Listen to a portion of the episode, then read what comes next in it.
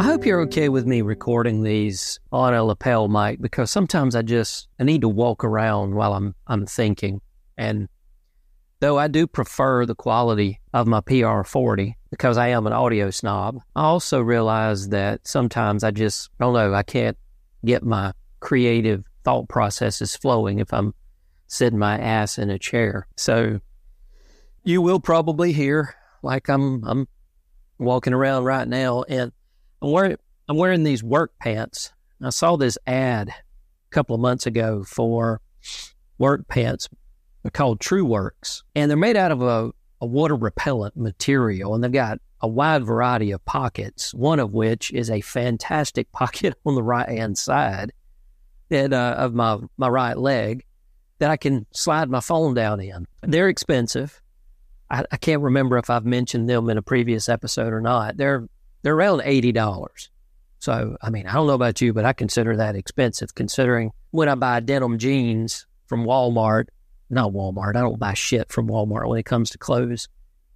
Um, not not shutting or, or downing anybody that does. That's not what I'm saying. It's just I found the quality lacking. Um, but yeah, I buy I buy my actual denim jeans on uh, Amazon. Forget the name brand, but they're like twenty bucks, something like that. So these pants, they uh, they make noise because of the kind of material. You know, think of like a windbreaker, that type of thing. So anyway, I know that kind of got off on a tangent there. Today's Monday. It's the 20th of November, which means in just three days, we've got Thanksgiving, you know, and I'm taking Wednesday and Thursday off. Hopefully it's knock on wood. It'll be a, a slow Monday and Tuesday because some of my clients are only working half days today and tomorrow, and then they're off the rest of the week. So I've been uh, I've been working on two newsletter articles. One that's supposed to go out tomorrow for Tifton Talks, and one that will probably go out Friday. Doing kind of a, a not not a deep deep dive, but somewhat of a deep dive into the true origins of Thanksgiving for the one going out tomorrow. And then the one that goes out Friday is about Black Friday. Because I don't know about you, but I've learned something this year that I didn't realize. The contemporary origination, if you will, of the term Black Friday, I had always heard, read, been told that it was called that, maybe loosely, because that was the day that all of the big companies, all of the big stores, and everybody finally gets into the black. Come to find out, that's not the case. But I'm not going to talk about that here. There's there's a darker reason why it's actually called Black Friday, and of course, as we do, it's all about consumerism. So there you go. But I got the I got to thinking about I don't know living life here in the South, and don't get me wrong. I, I mean I like where we live. I love the place that we're we've had since 2006. Though I'm constantly trying to figure out how to get it paid off before 2043 because I'll be 70.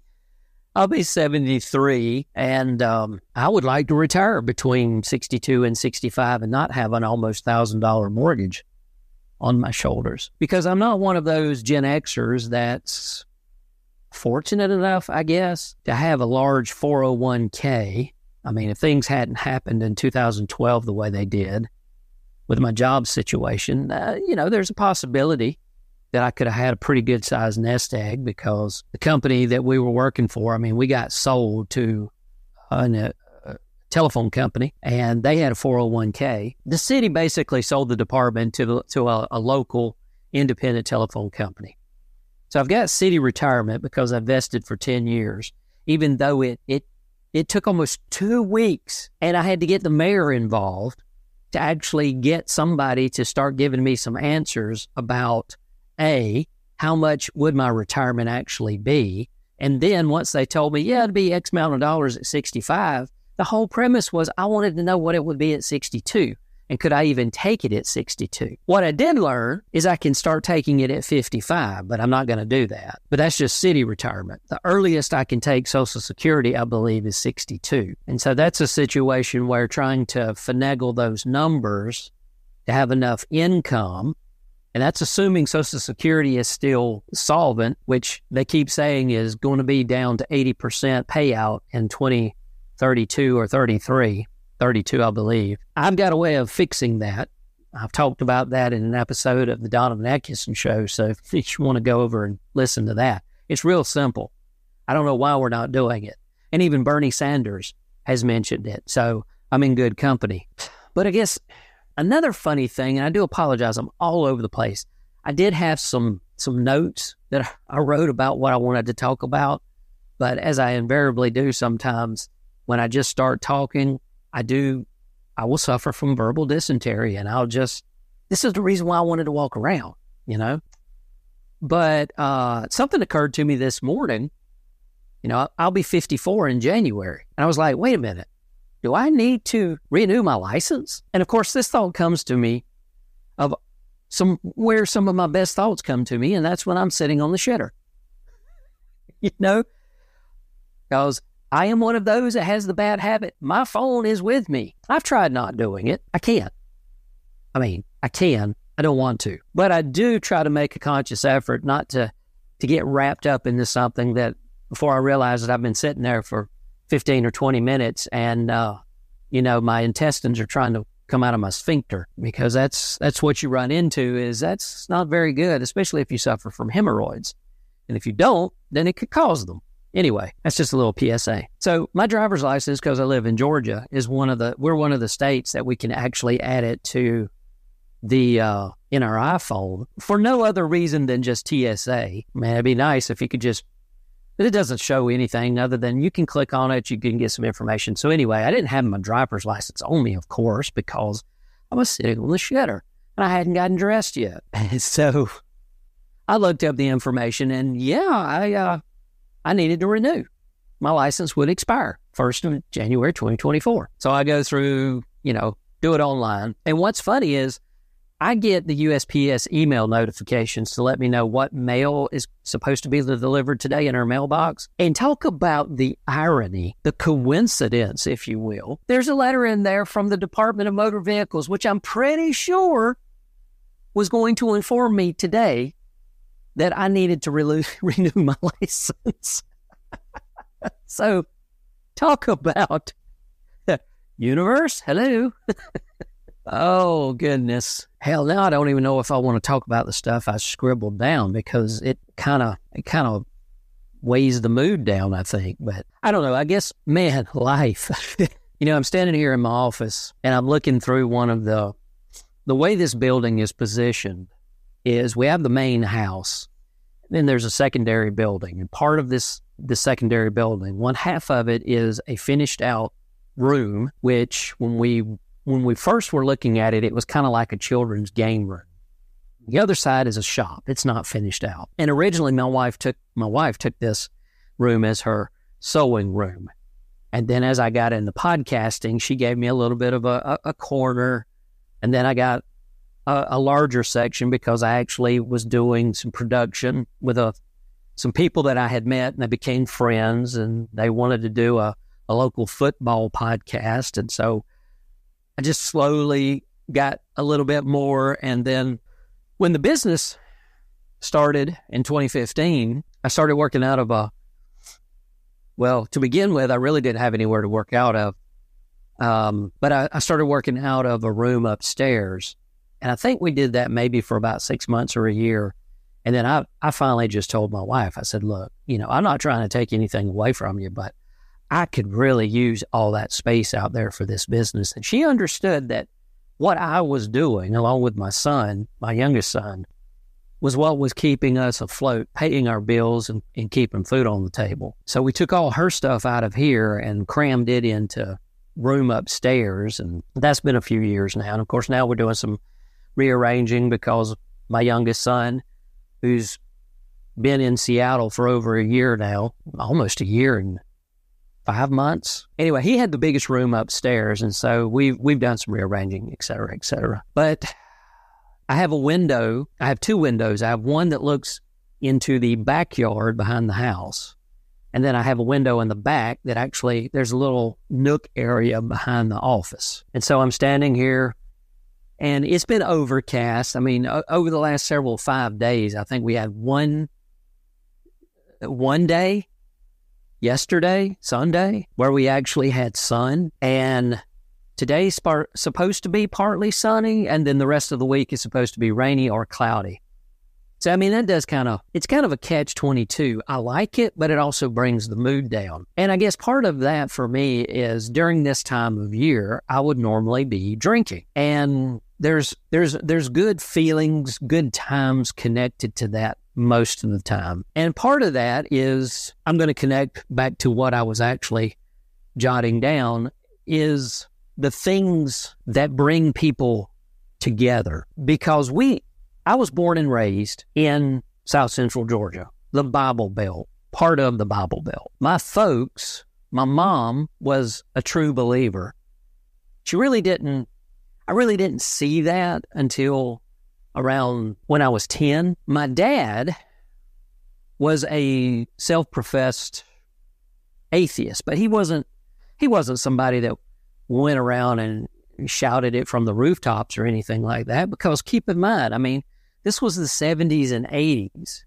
Even back in the 80s, I mean, this was still, especially here in South Georgia, you know, we, I had a classmate that everybody swore up and down he was gay. And I mean, that was like taboo.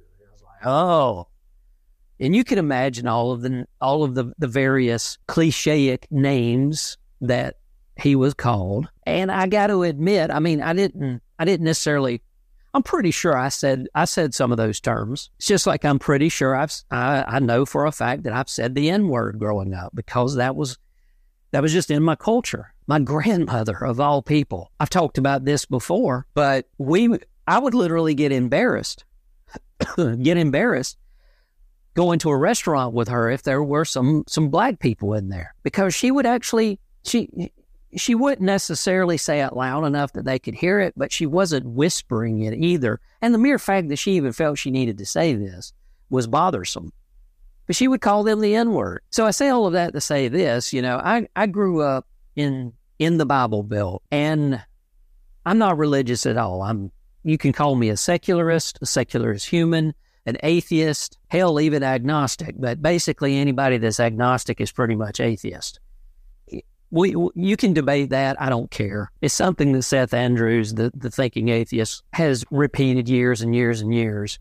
If you're an agnostic, you're basically, I mean, you, you're an atheist. You got your toe in the water. You just haven't jumped completely in, but you're gonna.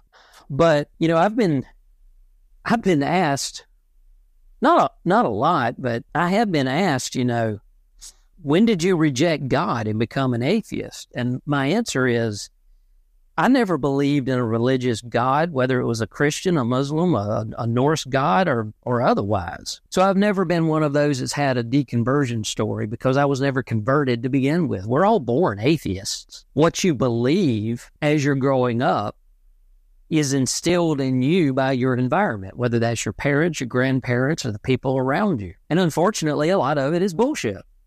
It's not accurate, but I'm not going to judge you on that. I mean, mm-hmm. you believe what you want to believe. I have friends who are believers, and we've come to an understanding that what they believe is not hurting me, and my lack of belief is not hurting them. But it does make for a somewhat lonely existence when you live in an area that is predominantly Christian. And I mean, we are we are seeing slowly but surely the numbers dwindle.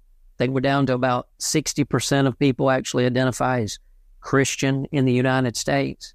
The rise of the nuns, the N O N E S's, not the N U N S's. And that, that's basically people that are like, I just don't really care. Whether they believe or not is immaterial. It's just like, I don't go to church. I don't necessarily believe in the Christian form of a God, things like that. But again, lonely existence because my wife is not a believer either, but she's not an atheist she's she's more in the vein of the the, the paganistic type belief system. You know, the the earth is a living, breathing entity. She believes in karma. She believes in witchcraft. And not like the Harry Potter version of witchcraft where you're going to just toss out spells and make people invisible and blow shit up.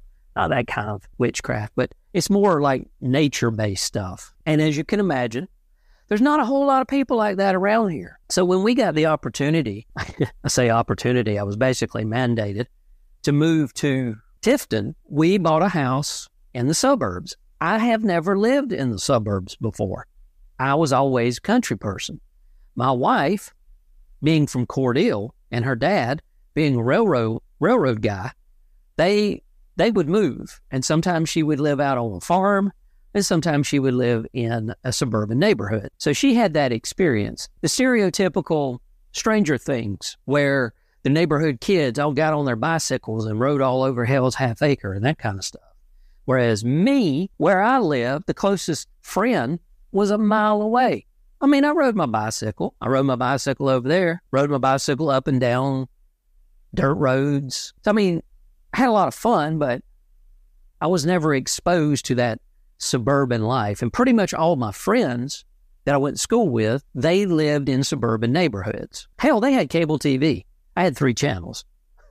You know? So I was looking forward to the fact that we were getting into a suburban type neighborhood, especially with the kids, because we were we were living on the same property that I was I was raised on. I wasn't born there, but from the age of six, I was raised there. That's the property that I just sold back in August. And I was like, okay, this will be good for the kids. And it turned out that it wasn't a positive. I don't want to say it that way. It wasn't a positive, but it also wasn't a negative. It was it was kind of like a zero sum game. They met some friends, but then because I was a techie and we had a lot of tech stuff in the house, the friends liked my kids because they had toys and shit they didn't have. And I mean, we weren't wealthy, still not. The house cost $165,000 in 2006, two story house on 0.97 acres of land.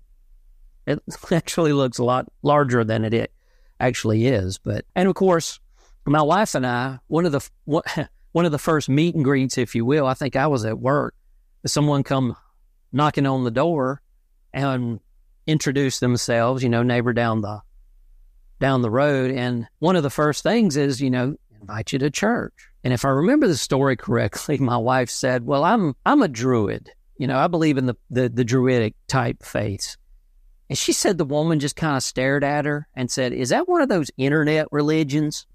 Yeah. So I found the commonality for me was my job. I worked for the city of Tifton started out as the network manager for CityNet, which was the department that was a cable broadband department.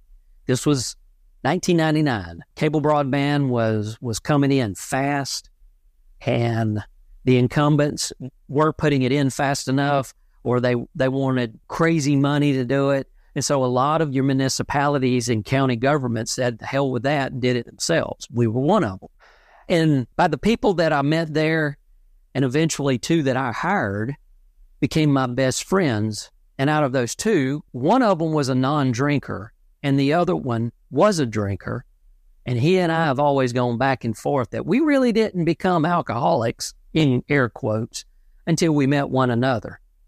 I told him, you know, I didn't drink as much as I used as I did before I met you, and he's like, no, you, you, it was you, not me. And then, of course, technology and video games brought us together, especially World of Warcraft. And for a number of years, from 2000 and basically four, the end of 2004, because World of Warcraft officially came out in November of 2004. From there, all the way up until about right around 2012 when I lost my job. That's what held us together. We worked together. We saw each other every day. Two of us drank anytime we got, and, and, and the way we played is you know, instead of using these apps like Roger Wilco and uh, uh, TeamSpeak and all of those to communicate, we had IP phones because we ran the, the city's phone system. So we would connect that way. We'd basically get on a speakerphone and conference everybody in and just sit there and talk and play games. And my, my wife was playing too.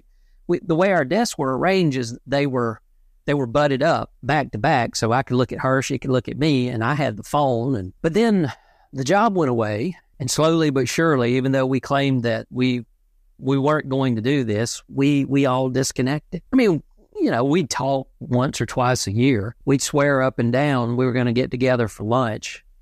a number of times that that's actually come up. And, and, and I'm the one that always instigated it. I'm like, we need to get together. And of course, you know, I blame myself because I didn't follow through, but they never once turned around and said, you know, called me up, texted me or something, said, hey, how about that lunch? It didn't happen. Of course, now I'm sober with the intent of being being sober forever. Or as I told Lee, I said, there's probably going to be a time as I approach 80, I'm going to say, fuck it and have a beer, but we'll see. But right now, for, for the foreseeable future, this is my lifestyle. And I've said that before. So that's where I am. It was three things and eventually four things that brought me together with a couple of these close friends. Like I said, it was the job, alcohol, World of Warcraft, and eventually podcasting. I met two of my friends through podcasting. One of them I'm still in contact with, and we're still friends. The other one, we no longer talk, and I don't know why. Through no fault of my own, as far as I know. It's just like one day had a conversation and then never heard from him again. I've been told some things were going on in his life, and I can appreciate that. But what did I do to be cut completely out, you know? So, whine, whine, whine. I know. I know. But you know, as as the famous scholar Ferris Bueller has said, life moves pretty fast. And that's the thing. You know, one moment can change your life's trajectory completely. Like in 2012 when I lost my job. My friendships, they didn't necessarily disintegrate, but they were no longer as strong as they once were. I've said this in a previous episode. It was uh, where I was talking about my ride or die. I no longer have a, a ride or die other than my wife.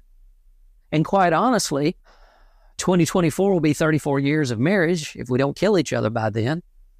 I'm not saying that we aren't each other's ride or die, but these last two years have been tough as hell in this relationship. And I'll admit, part of it was me. Part of it was me and the alcohol, which is another reason why I wanted to do what I'm doing. But the other part is her. And I don't know at the at the risk of getting too personal. I mean, there's just certain things that she's she doesn't want to work on when it comes to herself, and I can't get her to see how negatively it's affecting me. I know it's not always about me. I get that, but there there has to be give and take. There has there there has to be some compromise, and in what's been going on in the last two years, unfortunately, and again, I will 100% own that I had a part in some of this with the drinking, the way I was I was acting, and again, that's the reason why I'm I'm sober and plan to be for the foreseeable future, if not forever, at least until I retire. 62 or 65. But the thing is, when you recognize that there's a problem and you want that problem to go away, or you want to resolve that problem, I guess is the better way of saying it, you have to make every effort to work on that problem. If you don't, then you're admitting that you don't care that it's a problem. You don't care how that problem is affecting others in your life.